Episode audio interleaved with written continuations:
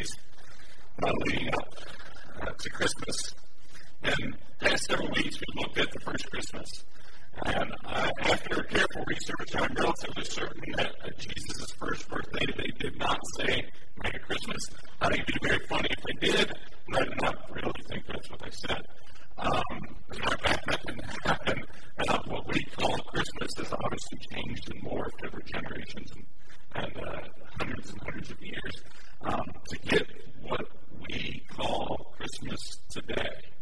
And it probably is not a surprise to you that that most likely what Christmas is about, we have pretty much forgotten a lot of that. And that's not an attack on you or an attack on me or necessarily an attack on our culture, but the truth is, um, you know, historically, when when we give presents, it was originally a symbol or something to remind us that the wise men had brought gifts to Jesus. But is that what we think on Christmas morning? No, absolutely not. So over the years, I think that time and traditions and all different kinds of things have played, fact, played into as factors about how it's easy to lose what Christmas was really about. And so that's why we've done this little mini series about the first Christmas. And today we're going to talk about Mary. And we've entitled our talk today, Mary Had a Little Lamb. Now, um, if you grew up in the United States, this was a nursery rhyme you remember, probably. And actually, we titled this today having nothing to do with the nativity scene historic, um, but really tying into a statement that was made about Jesus by his second cousin, John the Baptist. Because John the Baptist was in the Jordan River baptizing um, people. And he sees Jesus walking on the seashore, and he stops what he's doing, and he, and, he, and he talks loudly, and he points to Jesus, and he says this incredible statement, "Behold, the Lamb of God who will take away the sin of the world."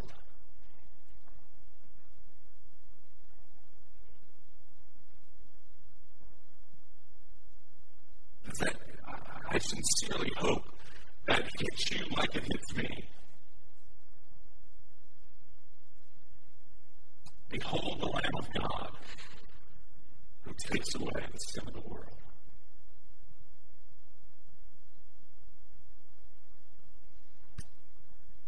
Last week we talked about shepherds, and once they find Mary and Joseph and the baby in the manger, in the barn, and in the stable, um, they go away and they tell everybody they run into what they've just seen. And once they're gone, Luke makes this simple statement about Mary. But Mary treasured up all these things in her heart. Today, we're going to talk about Mary and the Lamb. So before we do that, let's pray. God, we thank you um, for in this moment, in this season, this time of year, you are so deliberate about capturing our attention. We are a people in a culture that is so easily distracted. And Father, we just thank you that even if it is just for this few weeks or these few months that you focus the spotlight of the universe on Jesus. Father, as people who claim to follow you, help us just to pay close attention to that. Help us to be a people that have a heart to follow you wherever you lead us to go. Um, help us to have ears to hear you and minds to receive you. Father, we ask this morning that your Spirit would be among us to teach us, to lead us, to guide us, to speak to our hearts. In the name of Jesus we pray. Amen. So this morning we're looking at Mary and some things that happened in and around her life, um, and some very simple truths that she lived out that we honestly need to apply and pay attention to. And so our very first question that we ask is, is really a simple question, um, and that question is this: why do you write? Why do you write at all? We learn the answer to that from the little bit that we know about Mary's life.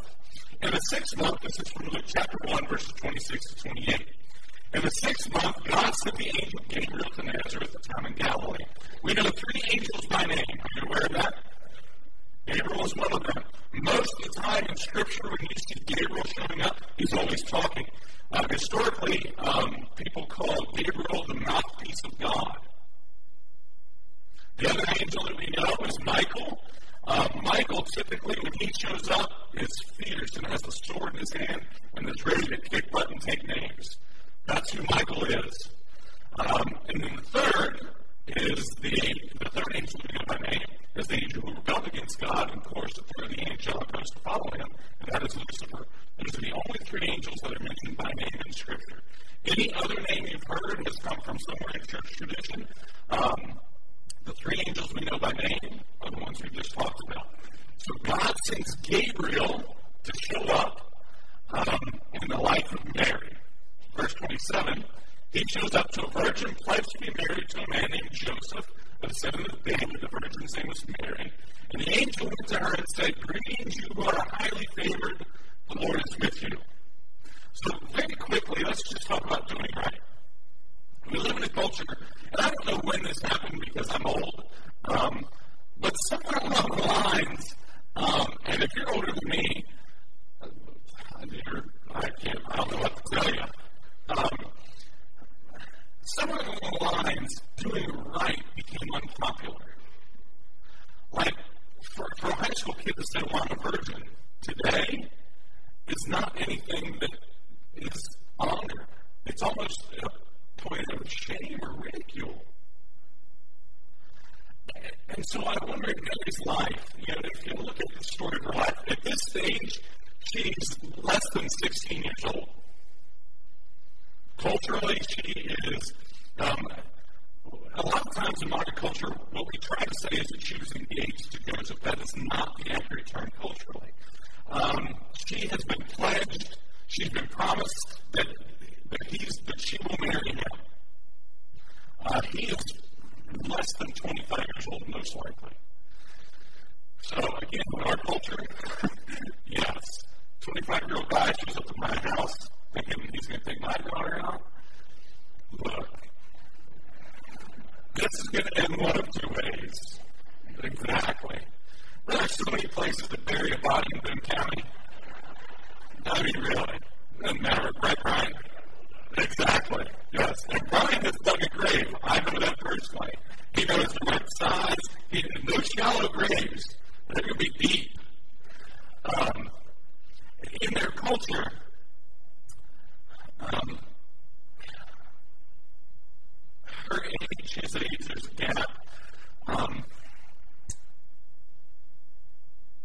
The fact that she was a virgin is a matter of prophecy. Because hundreds and hundreds of years ago, people who never knew Mary, who never knew Joseph, who never were in their town, said, "Hey, here's the deal. Here's what will happen in your lifetime." So imagine Mary's heart. She probably never, ever thought, "Well, by remaining a virgin, I'm going to be fulfilling prophecy." She never thought that. You understand that? It, it's very possible that in her span of her short life, she just decided to do the right thing. What's that? There's no secret recipe there. You understand that? There's not. It's just choosing to do right. That's all. The magic words. No special pill, no potions. Mary just chose to do right. Now imagine the story in a different light. Let's say Mary didn't do that. Now we understand God knows everything. There's nothing that God has not known or will ever not know. But in our small mind culture, let's say that an angel shows up to Mary's house and says, "Hey, Mary, um, you, being a virgin, are going to give birth to the Messiah." Matthew says you are going to name him Jesus and call him Emmanuel. Jesus is the Greek word for Joshua, which means the Lord saves. Emmanuel means God with us. Imagine the angel Gabriel shows up and Mary goes, um, I got some bad news for you. Right? The story is very different, isn't it? So we understand a very base concept that the fact that Mary chose to do right is significant. Just as significant as when you choose to do right. Regardless of what culture says, regardless of what um, anybody says, you choose to do right. Now, you also understand that somewhere in the line, Mary has to tell mom and dad. Before she's married to Joseph, and she's going to have a baby.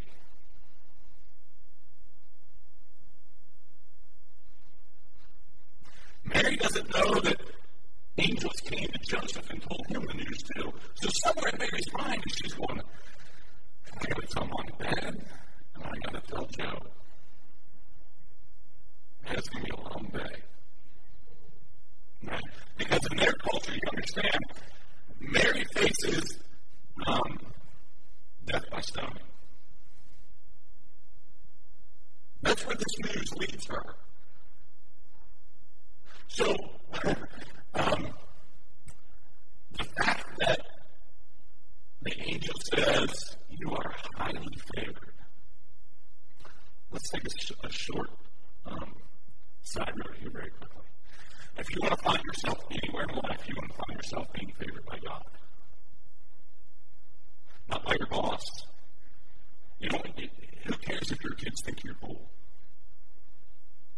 Other than your kids. There are worse things in life than not being the cool parent.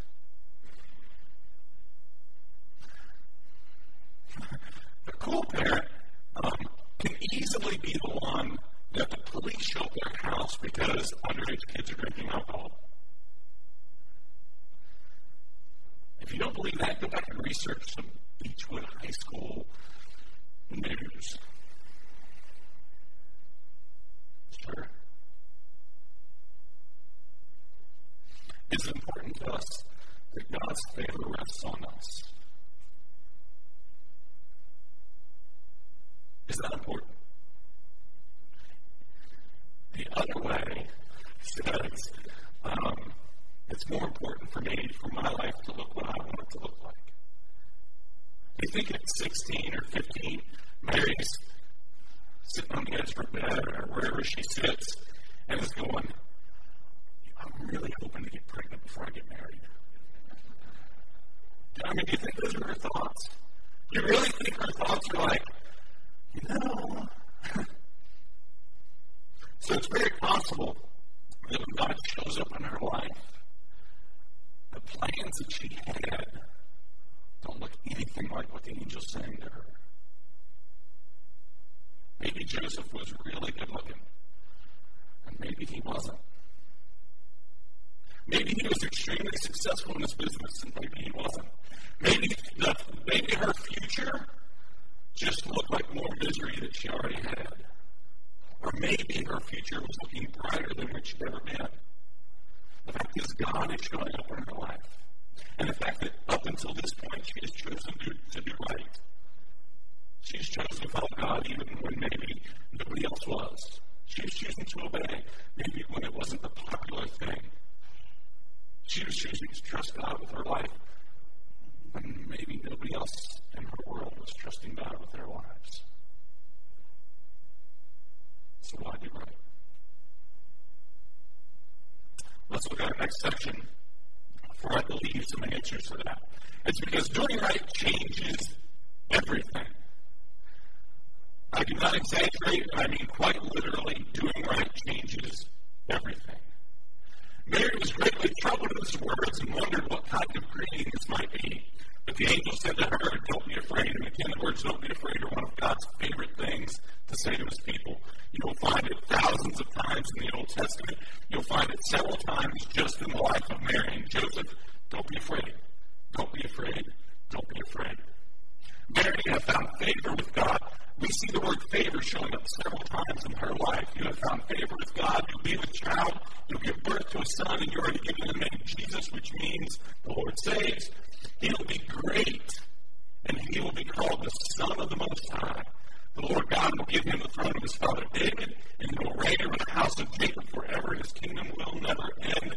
This statement right here fulfills thousands of years of prophecy. So let me send this to you right now.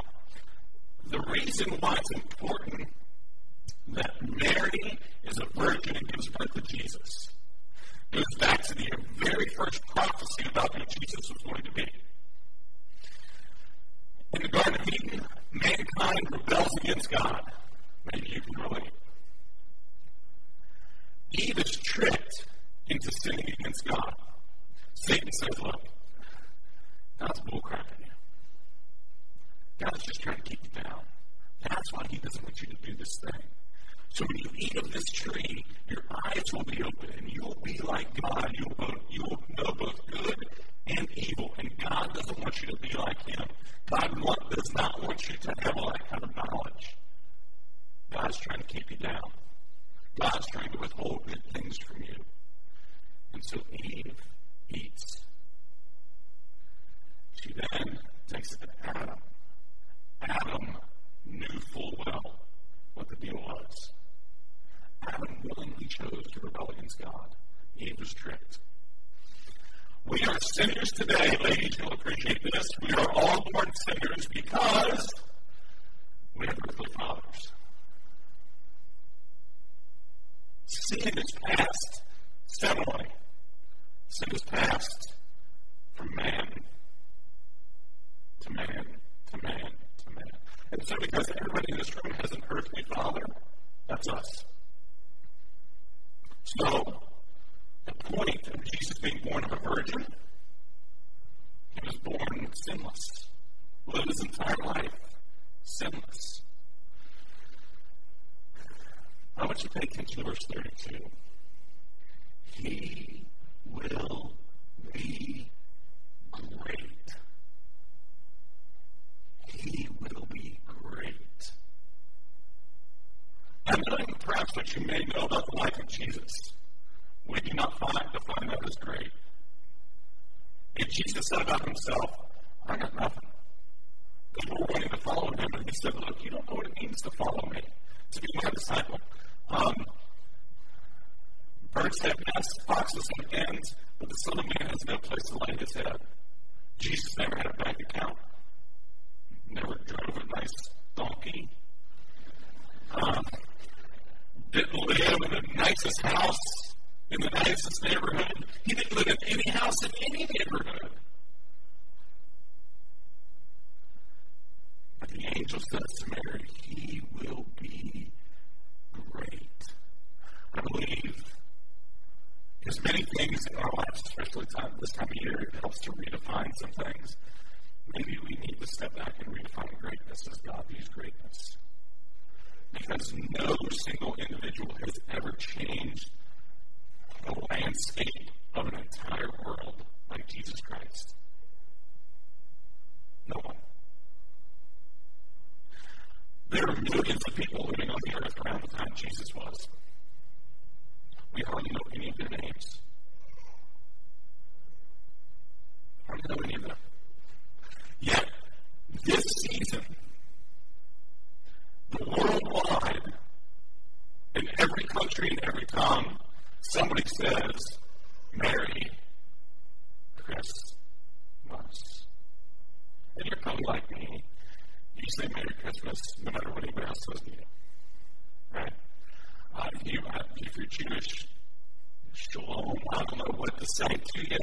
Um, and most, and you understand most people are not offended by that, regardless of what you see on television. Most people embrace that, and it's not a personal attack on their faith. It's just not. So we say Merry Christmas.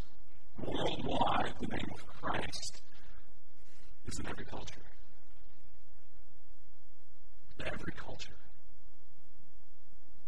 Doing right really does change everything. Mary chose to do right. She chose to honor God with who she was. And through her, God sends the Lamb into the world. And I understand maybe you have a Talladega Nights mentality or theology about what you think the baby Jesus is, right? Um, and, and, and the reason you think that is because it gives you that warm and fuzzy, or maybe because you're just special. I don't know. Um, and, and we all, you know, Jesus isn't wearing a tuxedo t-shirt and blah, blah, blah. Um, simply because you choose to do right, God will do great things with you, through you, and the people around you. And so having said that, let me say this. You did not get messed up overnight. You get that? Whatever is broken in you right now, or in your relationships, with whoever those relationships are with, there's probably didn't get out of whack overnight. So they may not get fixed overnight either. It may just take a little bit of time and hard work on your part or somebody else's part or everybody's part for things to get back the way they should be. That is the bane of the holidays, because very soon you're going to be sitting at a table with some people and you're going, holy smoke, really? It's just the way it is. Um, and somebody at some table is thinking the same thing about you. You understand that? And I just love it, because I know every time I sit down at a table, somebody is thinking about me. They're going, crap, really? Shut up. Because I don't shut up a lot. I'm going to talk to you to believe, Brian. I, I don't. I should shut up more. I just don't. And so I understand that I try to do grace, and I try to be gracious. It's just hard because I'm a sinner, and I'm broken, and that's just part of the gig.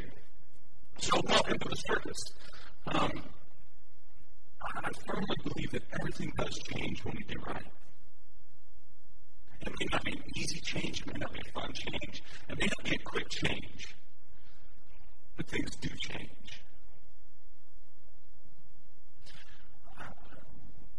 I believe the first parts of Mary's life were probably chaotic and hectic, because we know, we know very, very little about her, other than these episodes showing up in her life and how she deals with them.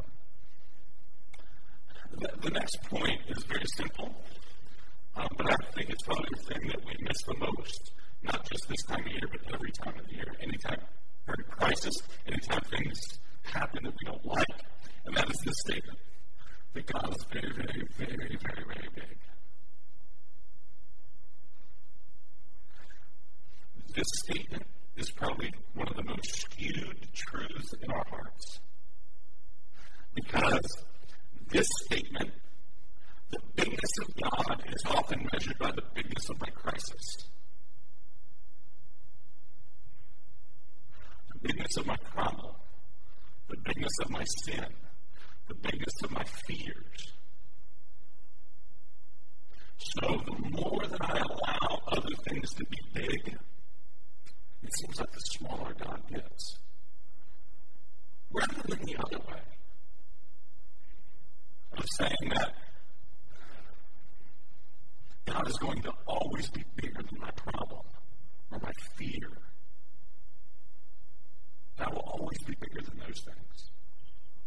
I'm reminded of the story of David and Goliath, and we'll tell the story very quickly. Um, I'll preach the sermon again sometime next, sometime next year, because it's one of my favorites to preach. But David, as, as he shows up in the army, in the camp, and they're about to fight the Philistines, and nobody wants to fight, so very common in their culture, they send out their best warriors. And so out of the Philistine camp comes uh, a giant named Goliath. And he is twice the size of the entire, of, of anybody in the Israelite army. Just massive, just huge. The entire Israelite army looks at Goliath and says, no, not thanks. Let's go home. It's not worth it. And they look at him and they say, he is too big to fight. And then you have David, the kid, comes into the camp and looks at David and says, he is too big to miss. And the difference was a matter of perspective. The difference was that the entire Israelite army looked and saw only how big Goliath looks at Goliath from God's perspective and really how small Goliath was compared to God. I think sometimes we we look at our situations or our problems in life as if they're insurmountable because we look at them from our perspective instead of looking at them from God's perspective. They seem pretty small to them because here's my honest opinion. If God can speak and make something from nothing. John chapter one says that there is nothing that has ever existed that wasn't made by God. If God can do all that, the things I'm worried about should be pretty simple. If right now, God is holding everything together, no planets are spinning off their axis and crashing into each other. You have air to breathe right now because God is keeping it here for you to breathe. If God can handle all of that, the stuff that I'm tempted to freak out about, I'm pretty sure God is big enough to handle that. I'm relatively certain. So, when the angel shows up and says, um, I know you're a virgin and all, but this is how this is going to shake out. How will this be? Mary asked the angel, since I'm a virgin. The angel answered, the Holy Spirit will come upon you, and the power of the Most High will overshadow you. So the Holy One to be born will be called, I'm sorry, so the Holy One to be born will be called the Son of God. Even Elizabeth, your relative, is going to have a child in her old age. She who was said to be barren is in her sixth month. This is one of the reasons we know um, that Jesus wasn't born in December. If you remember the first verse in this section um, of, from today's talk, uh, we know what month it was. It was the sixth month. And so, um, Mary, or I'm sorry, Elizabeth was already in her sixth month of pregnancy by that time. When Uh, I'm sorry, Elizabeth was in her sixth month of pregnancy when Mary finds out she's going to be having a baby. So we know it wasn't December. Uh, and in verse thirty-seven, maybe is the thing that you write down. For nothing is impossible with God. Every single part of that statement is important. Nothing is impossible with God. Maybe the key word in that is with. Because a lot of times we want our lives to work out even though we're not with God. We're way over here doing whatever we want to do, making our own choices, not considering what is right, not considering what it looks like to follow God. We're not making any of those choices with God, but yet we want God's blessings. And all wow, God is saying, uh, well, um, I'm, uh, I'm over here, um, so if you want my blessings, you need to be with me. You need to be where I am if you want my blessings. And all the while, Will's going, yeah, but God, over here um, is stuff. Over here is where I want to be. Over here is what I want to think. Over here is how I want to live. Over here is my choices. Over here is me. And God is going, yeah, that's why I'm over here, you idiot. And I firmly believe God is somewhere on the throne right now going, really well. Uh, there's any given day that God looks down and goes, son of a gun. Maybe not that, but I'm his kid, right? So he knows the drill. The key is nothing is impossible with God. Not with me, not with you, but with God. So we either I will make a choice to be where that really big God is, or I will make a choice I'm going to be today in any given situation to be over here when I'm not really anything good is.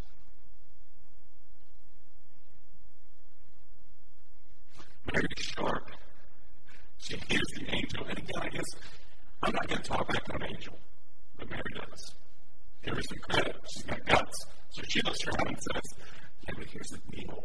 Um, I'm still a virgin. I'm not yet married. Um, Ta-da! So, through the angel, God says, look, this will be of the Holy Spirit. Okay, good enough. Nothing is impossible with God. Nothing is impossible with God.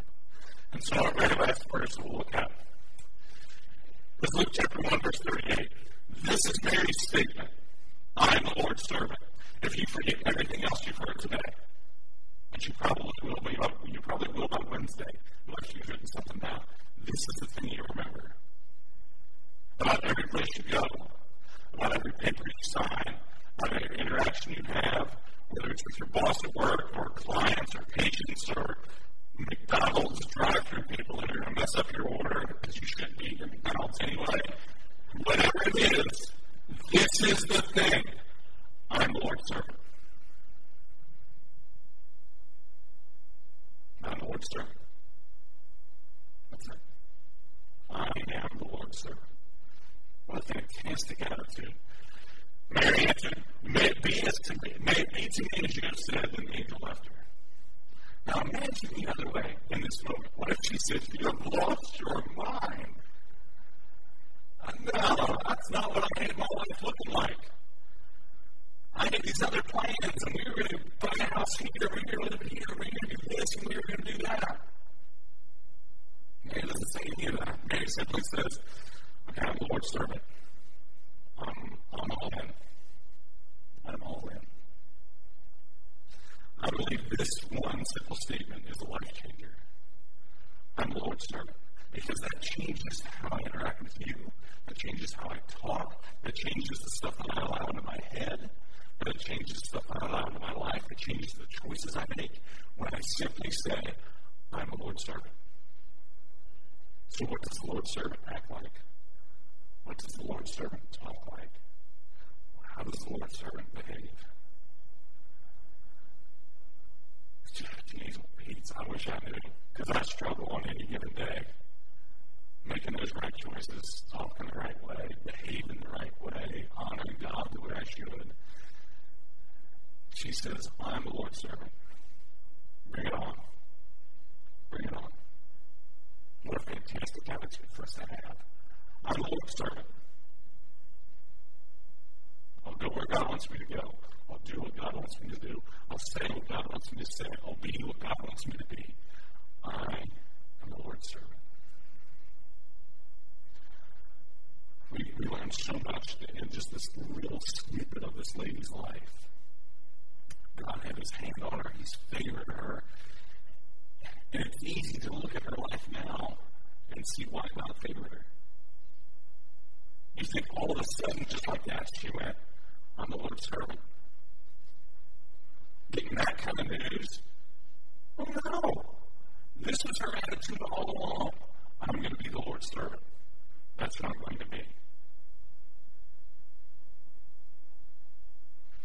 A couple of days you will either travel or people will travel to you or whatever that looks like in your life. You'll have family and friends around, people that you just love to see, and people that you just love to see go. uh, and some of them are here. Um,